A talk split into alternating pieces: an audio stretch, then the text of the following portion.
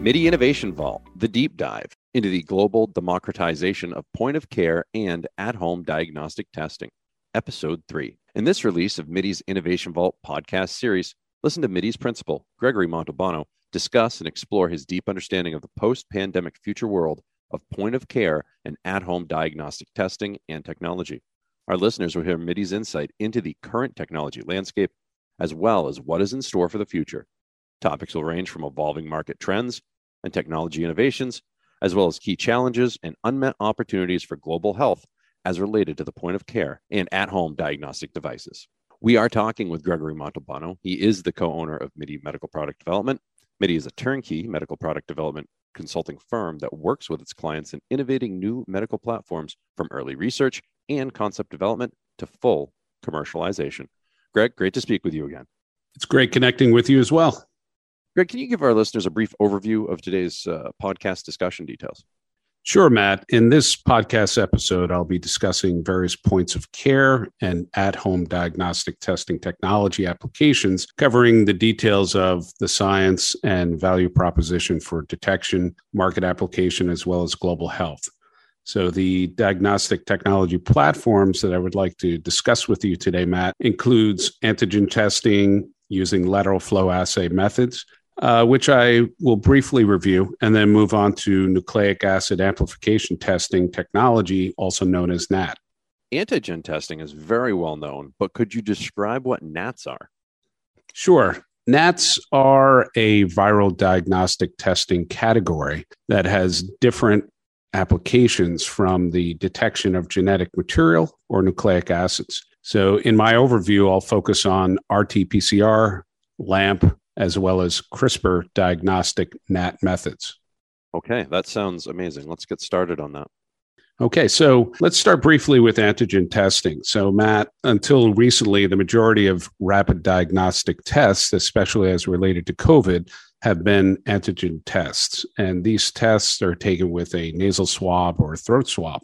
Antigen testings are particularly useful for identifying a person who has at or near peak infection. So there are less, they're less expensive and generally faster than other testing methods. But the downside is that they can be less accurate than other gold standard diagnostic testing methods.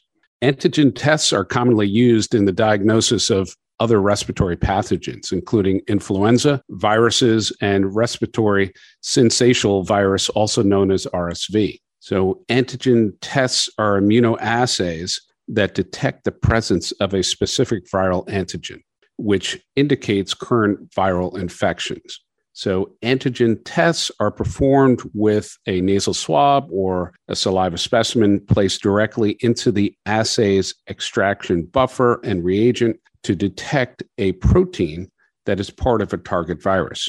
So, the advantage of antigen testing is that it does not require complex, expensive equipment, nor test kits to detect the antigens. But of this, antigen testing is currently a cheaper and faster method for diagnostic detection for the public. That sounds positive, but I get the feeling there's a but coming. Yeah, th- there is a but. Unfortunately, antigen test has a technology flaw. There's a lag time between when somebody gets infected and when the antigens show up and are detectable. So, in essence, this means if a person is not near peak infection but is still contagious, the test may come back negative. For example, coronavirus replicates itself by putting its genetic material inside our cells if you're testing a person at the stage when the virus is still replicating inside the cells, it has not produced or shed sufficient protein or shed it in large enough quantities to be detected using antigen testing. It is important to note that antigen testing's false positives could be caused by the presence of other viruses, improper collection techniques, or other substances produced by the body during infection, interfering with the results. But I don't want to come off as being negative on the antigen testing. It served and continues to serve an important diagnostic role. And while the technology may have its limitations, it continues to improve. Okay. Thanks for the overview on antigen testing. What's the next uh, diagnostic technology platform you'd like to discuss? Yeah, let's move on to molecular diagnostics, specifically NATS, which again stands for nucleic acid amplification testing. In regards to NATS, there are different methods. So let's start with describing and clarifying the differences between technologies that are applied to laboratory based point of care and at home testing diagnostics. So, a nucleic acid amplification test, or NAT, is a type of viral diagnostic test. NATs detect genetic material from the virus. NATs specifically identify RNA sequences that comprise the genetic material of the virus. The NAT procedure works by amplifying, in other words, making many copies of the virus's genetic material if there is any in the collection patient sample.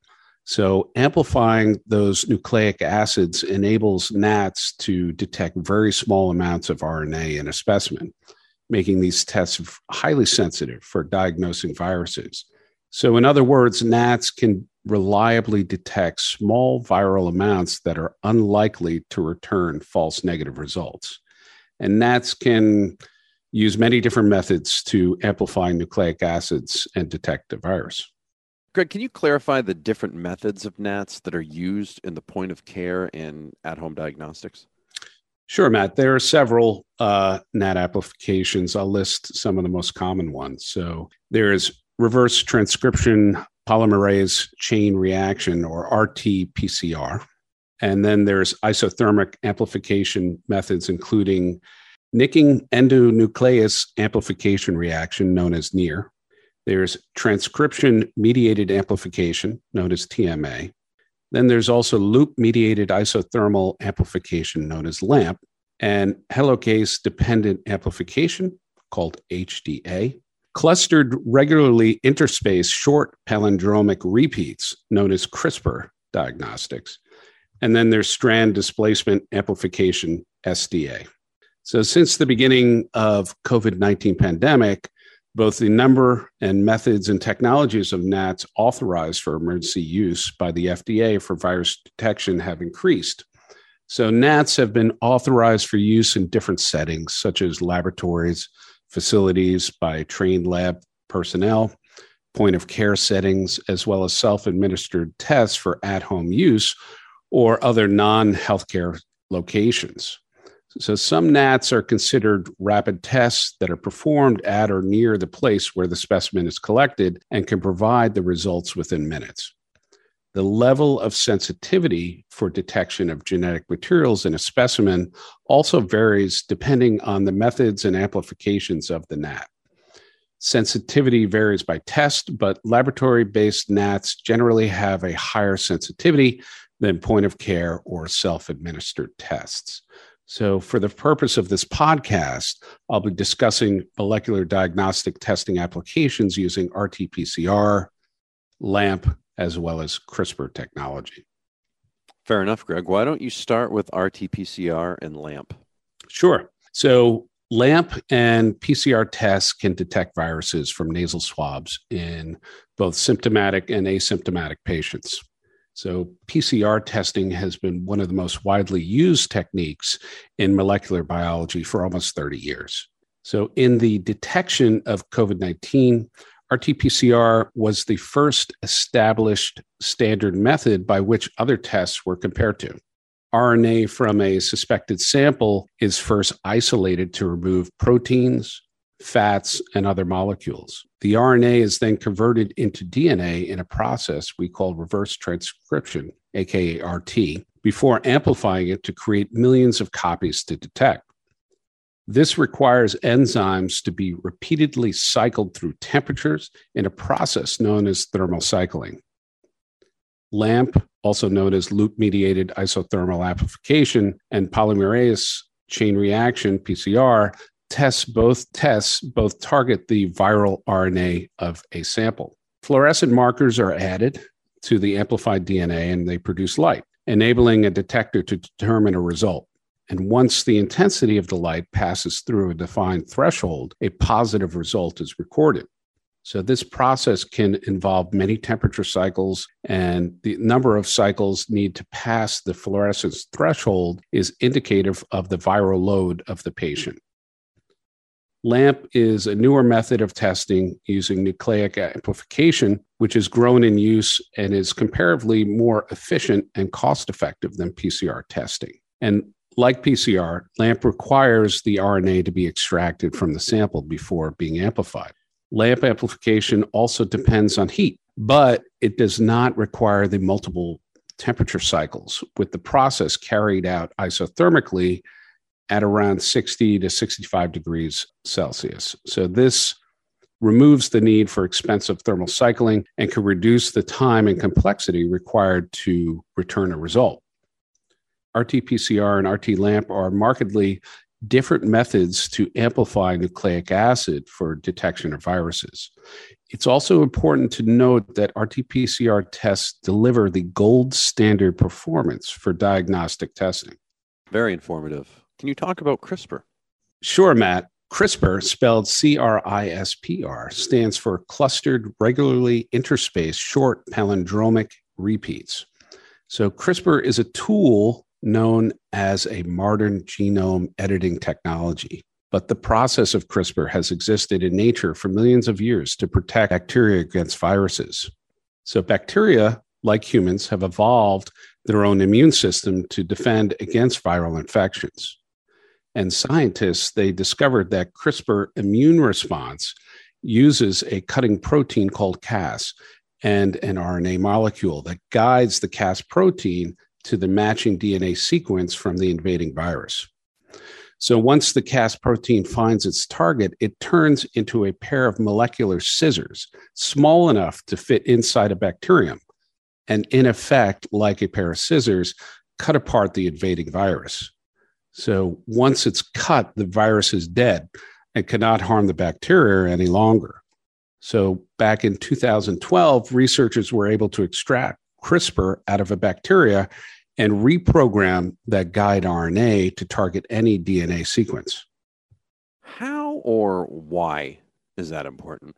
Sure. So this is important because when this style of precision cutting is brought into a plant or animal, scientists can fix any faulty gene or enhance others. In essence, CRISPR is a genome editing technology, which means we can rewrite the genome, specifically our own genes.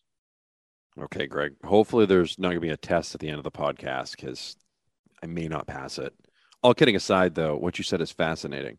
But how does CRISPR relate to molecular diagnostic testing? Sure. Don't worry, Matt. There won't be a podcast pop up quiz, but you do ask a good question. So, the diagnostic industry has taken the principles of CRISPR and generated a new application that, as you may have guessed, has nothing to do with genome editing. So, scientists recently have discovered how to leverage CRISPR to perform nucleic acid testing rapidly accurately and inexpensively with a single base pair specificity without the need of complex laboratory setup. So, CRISPR based diagnostic methods rely on identifying a specific nucleic acid sequence associated with a pathogen or disease, then cleaving it to produce a readable signal. So, depending on when CRISPR technology is being used, this signal can have a fluorescent reporter or signal or alternatively an electric signal that occurs upon target binding. So there are different CRISPR methods for diagnostic testing. Yeah, Matt. So by applying the principles of CRISPR technology, several promising detection platform methods can be applied and are slated to be the next upcoming generation of diagnostics some of the recent diagnostic platforms I can speak to are based upon different CRISPR associated Cas proteins. Can you describe some of the CRISPR platforms? Sure, Matt. The CRISPR associated Cas protein platforms are the first one is Cas9 platform, which targets and cuts DNA. So, two platforms for Cas9 that I'm familiar with is Flashing's platform and the CRISPR chip system. The Flashings platform combines Cas and the next generation sequencing, NGS for short, technology for precise identification of a pathogen. The Cas9 system cleaves target nucleic acid sequencing into fragments for NGS. Applications can include identifying antibacterial resistant strains such as MRSA or VRE. The next one, CRISPR chip system combined with DCAS9 with a graphene transistor film to create an electrical signal upon target binding, producing a digital readout in about 15 minutes or less. The CRISPR chip platform has been used to detect muscular dystrophy. So the next is using a Cas12a within the DETECTR or AIOD CRISPR. So AIOD is called all in one dual platform. So this is targeting DNA with collateral cleavage from ssDNA. So in diagnostic applications such as the DETECTR method, when Cas12a detects and cuts the specific target DNA sequence, it also cleaves ssDNA linked to fluorescent molecule, producing a fluorescent signal. So the DETECTR system has been used for detection of human papilloma in patient samples, as well as more recently, the SARS CoV 2. The third platform is the Cas13a platform, also known as Sherlock, which targets ssRNA with collateral cleavage of ssRNAs. So Sherlock system uses Cas13a to detect target RNA molecules. When the Cas13a binds to a target ssRNA, it releases a fluorescent molecule through collateral cleavage of the ssRNA fluorescent reporter. And diagnostic example of a Sherlock includes Zika, dengue, West Nile virus, and yellow fever.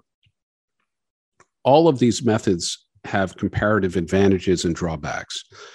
Among these methods, AIOD CRISPR and DETECTR are reasonably better diagnostic methods than others if we compare the time taken to do the test and the cost associated with each test and the capability of detecting SARS CoV 2. So, in their clinical samples. So, it so one may expect that promising CRISPR based methods would facilitate point of care applications in the CRISPR built next generation novel coronavirus diagnostics. Greg, can you illustrate the potential diagnostic advantages and drawbacks of CRISPR based systems over PCR for the listeners? Sure. In terms of molecular diagnostic, CRISPR based systems are ideal to detect nucleic acid sequences of different pathogenic strains within a single base specificity. For example, Cas9 and Cas12 proteins target DNA, while Cas13 targets RNA. This is a major advantage over the generated primers used to amplify target sequences in PCR, whereby off target effects and non specific amplification may occur. To create diagnostic applications, researchers have linked target sequence binding with a readout, such as a color change, and in the case of paper based lateral flow assays or fluorescence.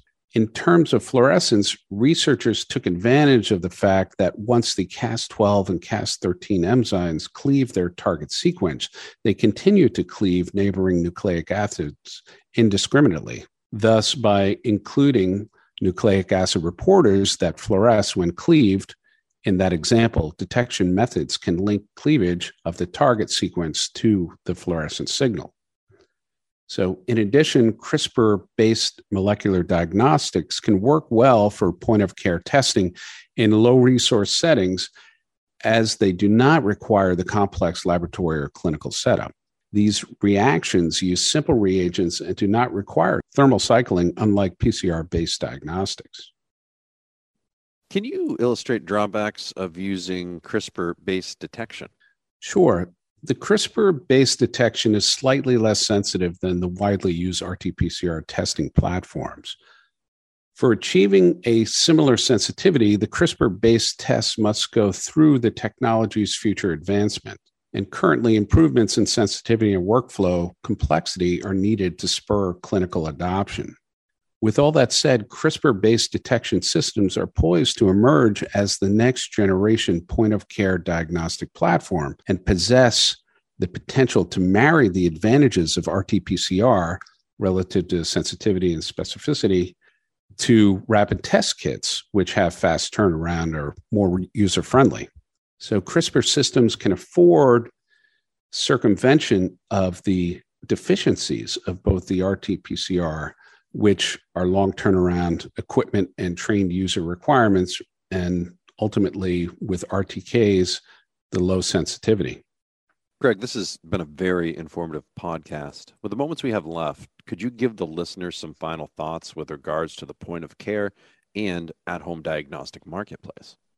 Yeah, Matt. So for patients, there can be a lot of confusion relative to detecting technology applications and others in this industry. So it's important that the industry develops devices and the supporting technology so that the public can be confident that they can trust point of care and at home tests as they would a laboratory test. So I know the future of diagnostic testing will drastically change in the coming years.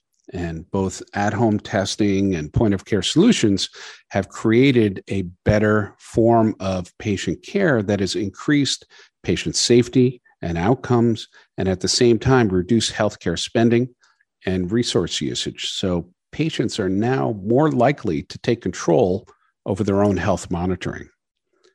And all of the past and most recent diagnostic technology innovations have, for the most part, increased consumer satisfaction and they've improved patient outcomes. They've incentivized medication adherence and have helped consumers track and monitor their health, which including signs and symptoms that may alert them to the need of medical care.